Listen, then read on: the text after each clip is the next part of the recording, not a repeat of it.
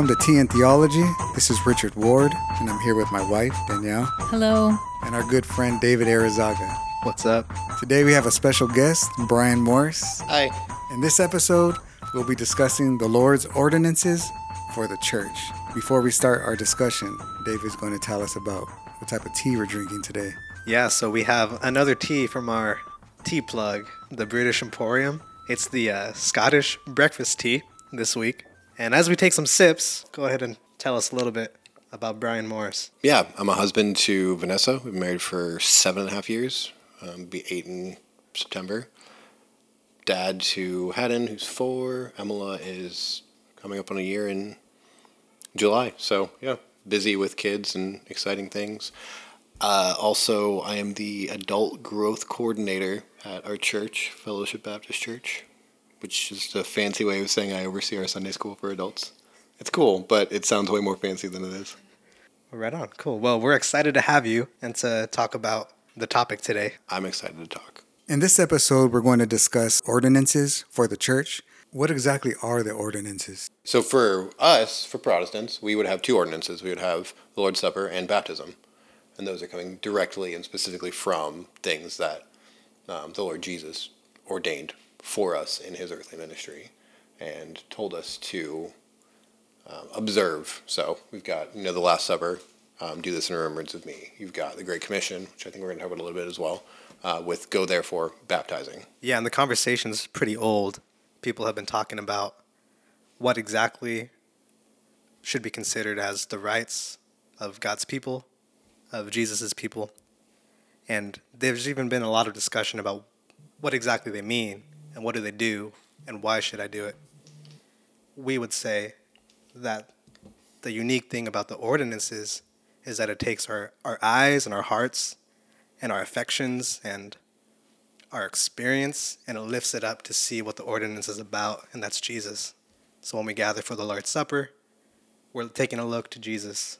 And when we baptize, we see the expression of, and we could talk about this more, but the expression of our relation to Jesus, right? It's all about Jesus. So I was actually baptized three times. First, as a baby in the Catholic Church.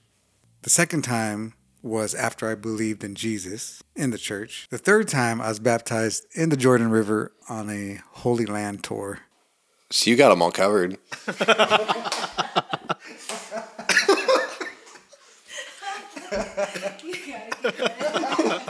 So, David, which one counts? That's real, Richard, because imagine how many people grow up have, having been baptized as a baby and really having nothing to do with Jesus. my wife was talking to somebody a few years ago, and this person's not a believer or anything, but they mentioned my wife was talking to this person about faith, and they said, "Yeah, well, when I have kids, I'd like to get them baptized just in case, just to have my bases covered." And like that's not how it works. Being baptism isn't your ticket into heaven. To spin that back around to the question, is it's you know just the mere matter of baptism in terms of like what counts in our context. We would say that baptism is done through the authority of the church, the authority of the local church that you belong to. And so, even kind of a weird way I've seen this recently is on like a local Facebook group. I saw people asking like, "Hey, who will baptize my kid?" I'm like, "You're not part." And to me, I'm like, "You're not part of a church that would, you know, you're not part of a church. You just want to baptize. So what's the point? Like, what does this baptism mean? It's, it's just water, right? Baptism doesn't like it's not magic. It doesn't accomplish something when there's nothing else there. Hmm. As important as something like the commandment of Jesus to baptize and be baptized, there's something to say about how gentle and welcoming and precious that he sees our obedience in identifying with him. In that, when somebody in the local church does say they have an experience like this, well, I've been baptized three times because maybe in their head, I just want to be baptized as many times as I can be because I love Jesus, you know? Or like, I didn't love Jesus before, and now I want to really identify with him and I'm baptized again. And I think it's become more and more common for people to get like rebaptized. And I, I don't mean that in the context of like people who were baptized as a baby who then come to reject um, infant baptism and baptized as a believer. That, that's not what I'm referring to. There are people who've been baptized as believers and just that one didn't stick, so they get baptized again. And they're like, well, then I sinned again, I fell back, so they get baptized again. That I would say we shouldn't do that. Um, and that I don't think there's any actual defense in scripture for being baptized multiple times. I mean, if you if you come to believe and come to the perspective that your child baptism was not the appropriate way that should be baptized, practiced by scripture, you should be baptized again.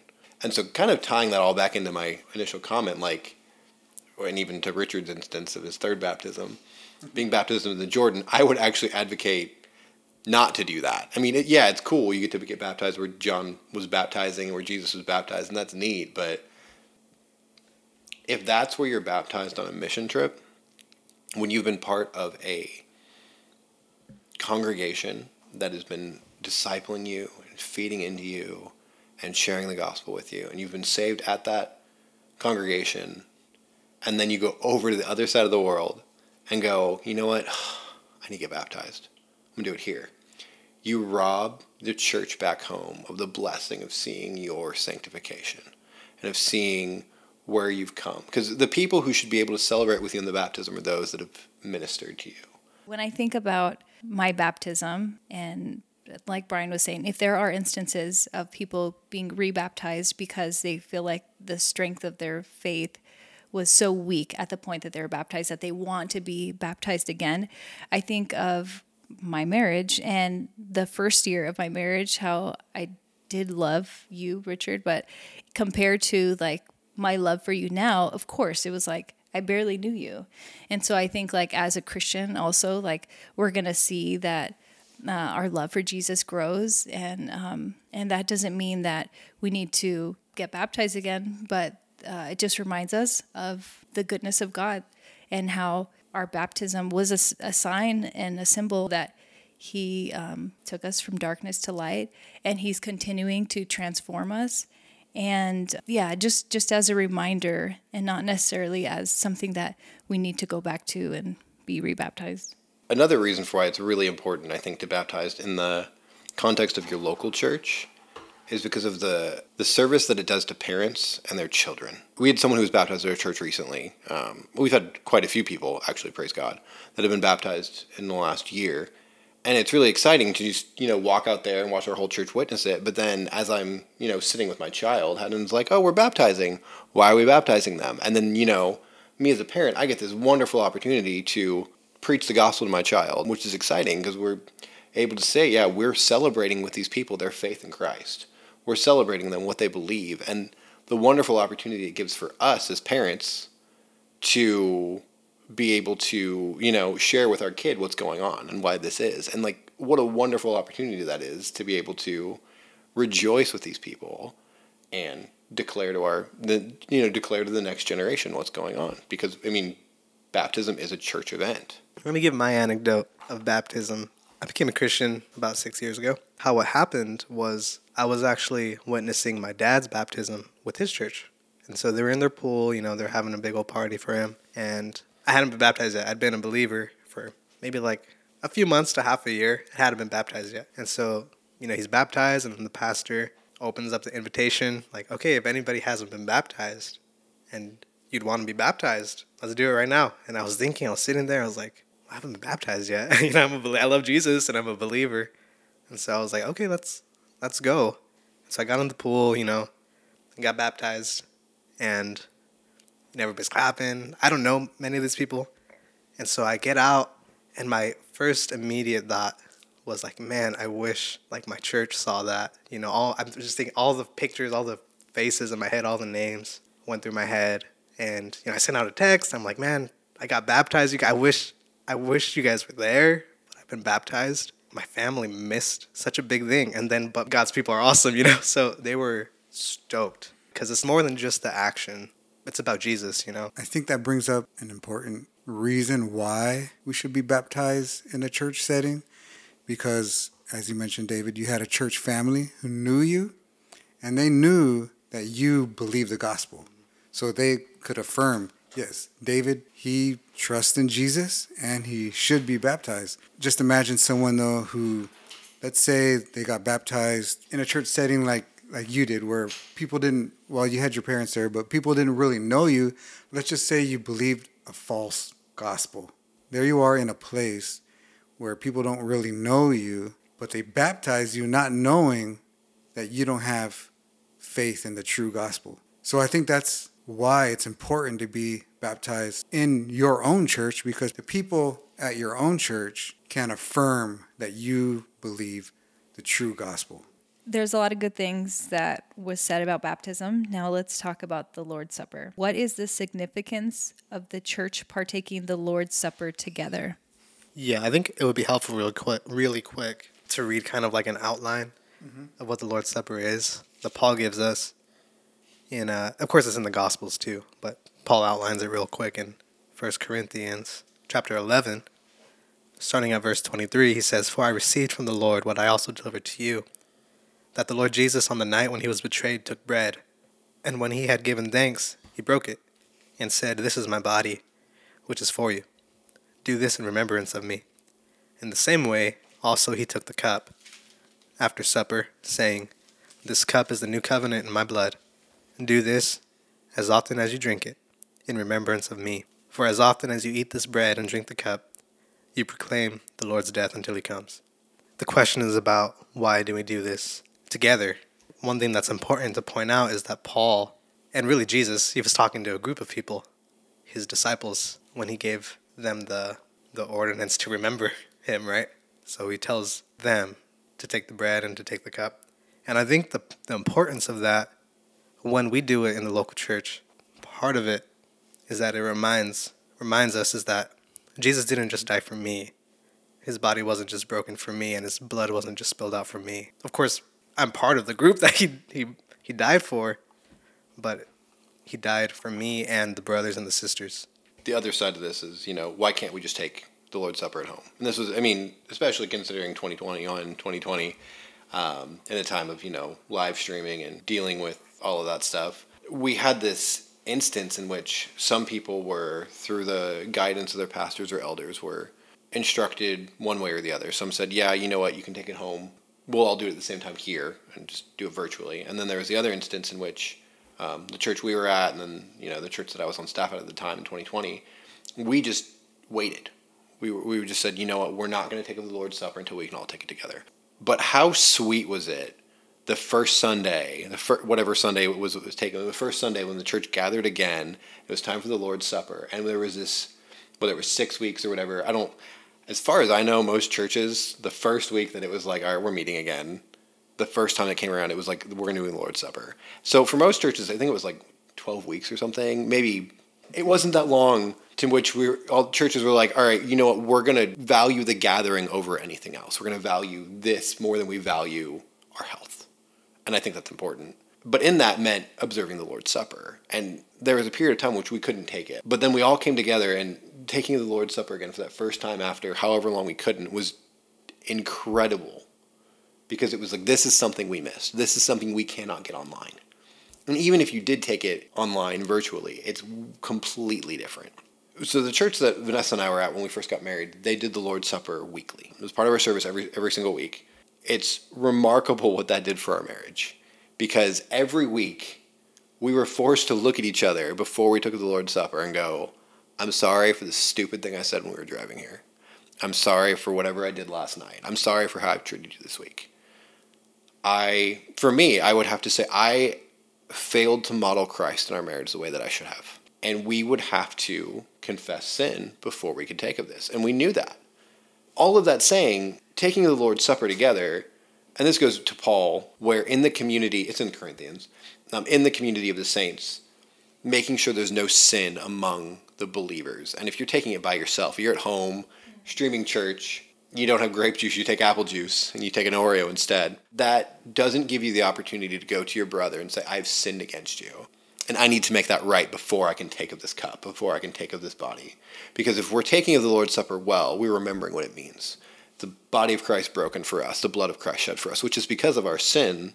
So we can't allow this sin to go unrepentant in our own congregation. We can't allow sin to endure against our brother, even if it's incredibly awkward to say, Sorry, I gossiped about you last Thursday at our fellowship group that you weren't at. Even if it's incredibly hard to say, I've been holding resentment against you for years. But we have to take the Lord's Supper seriously. And if we're doing that together, then as we're looking across the congregation at whoever and remember things aren't right in my in my relationship between me and this person and they're a brother or sister in Christ. We we miss that when we do it at home. The scriptures kind of give us a really strong indication that we need to take the Lord's Supper together, but take of it well and not abuse it, not allow it to be frivolous. One thing that I think always catches my attention when we're talking about the ordinances, again, is God's wisdom. Look at what Jesus gave his disciples to remember him. It's something that so simple. It's something that Pastor Greg always brings up too when we talk about it, is that he didn't give us some like hard to obtain elements or some something that only the priests could get, but he gave us or he told us to take bread and wine, which is something most people have, you know, and they could remember and they have access to. And going back to baptism and the Lord's Supper, again, seeing how, how gentle and lowly Jesus is, is that he'd give us something so simple. And so, again, the emphasis and the focus is beyond, the ordinance points beyond itself, and where it points is to Jesus to give a, a quick overview of you know Calvin's view, and this is I'm just going to read a quote from Christopher Morgan's Christian Theology. Um, so he describes Calvin's view as the um, real presence, and he says that the elements do not change. Christ's body is still in heaven, whereas I mean Lutherans and Catholics would say otherwise. Um, but with Calvin's view, and this is the quote, the Holy Spirit brings the benefits of the risen Christ from his place at the Father's right hand to believing participants in heaven. If we step back from what Calvin says, we can take the point that something spiritual is happening. Something spiritually significant is happening in the Lord's Supper. And that's probably weaker than what Calvin would have actually said. That's where I kind of sit in all this. I think Zwingli had a lot of things right, but I think there still is something spiritually significant. Um, and maybe we can push into, you know, maybe a little bit more the means of grace type thing there. Or, but even just what I mentioned earlier of if that forces greater unity among the saints, if it fixes issues in my marriage, if it forces me to repent, you know, if I've sinned against David and before I can take up the supper, I have to say, dude, I'm, I'm sorry, we need to make this right. If, you know, that's the issue with my kids, if it's with my wife, if it's with, you know, even our pastor, you know, that is spiritually meaningful. Um, and maybe it's just even to the degree of like how we address the spiritual disciplines, because um, this would be a church discipline. Um, and I think even if we're going to say that it doesn't become, you know, if it doesn't transform into the body and blood of Christ, you know, it's not Jesus in disguise. It's bread, it's juice. And even if, you know, we're going to reject that entirely, it doesn't mean it's not meaningful. It still has a significance to it. There is a church in our area that does something really interesting where I don't know if they still do, but at one point they served actual grapes rather than grape juice. I haven't fully developed whether I think this was necessarily wrong or right or whatever, but it's interesting. And the reason they do this is because in the eating of the grape, you get this picture, and they described it really well. There's this picture of the grape being crushed in your mouth. You get this picture of Jesus' body being crushed the problem is you kind of then blend what's being said in the elements because it's Jesus' body broken for us, Jesus' blood shed for us, is so it's kind of blending the solid and liquid aspect there. But it's an interesting picture nonetheless. I think that we, when we're taking the Lord's Supper, we must be reminded of what Jesus paid, of what it cost Jesus.